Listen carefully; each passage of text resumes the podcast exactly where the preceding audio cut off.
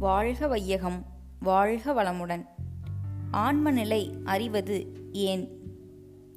ஆன்மநிலை அறிவதனால் யாது பயன்? என்று சிலருக்கு ஒரு கேள்வி பிறக்கலாம்.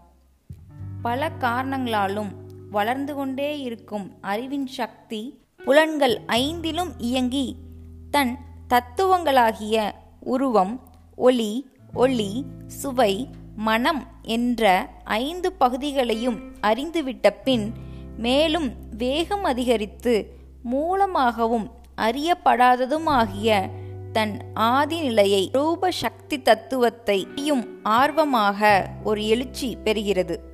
இவ்வகையில் வேகம் கொண்ட அறிவுக்கு எவ்வளவுதான் புலன்களின் வாயிலாக அனுபவங்கள் கிடைத்த போதிலும் அதனால் முழு திருப்தியும் அமைதியும் பெற முடியாது குறைவுபட்டே நிற்கிறது. அந்த பக்குவத்தின் தன்னிலையை அறிந்துவிட்டால் எழுந்த வேகம் தணிந்து முழு பயன் பெற்றுவிடுகிறது. உதாரணம் ஒரு ஆற்றில் தண்ணீர் வருகிறது. குறுக்கே பல ஏரிகள் குளங்கள் நீர்நிலைகள் இருக்கின்றன.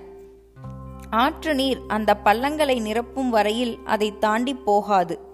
நிரம்பிவிட்ட பின் அதன் வேகம் மேலும் முன்னோக்கி ஓடுகிறது.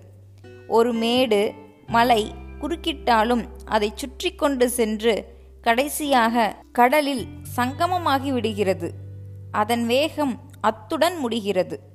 அதுபோலவே அறிவின் வேகத்திற்கேற்றபடி புலன்களின் மூலம் இயங்கி மிகுதி வேகம் தன்னை அறிந்த பிறகு முடிவடைகிறது.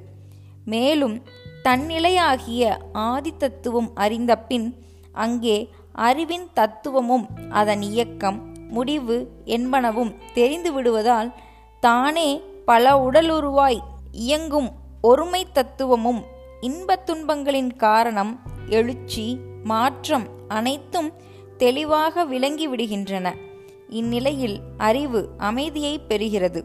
அருள் தந்தை வேதாத்ரி மகரிஷி.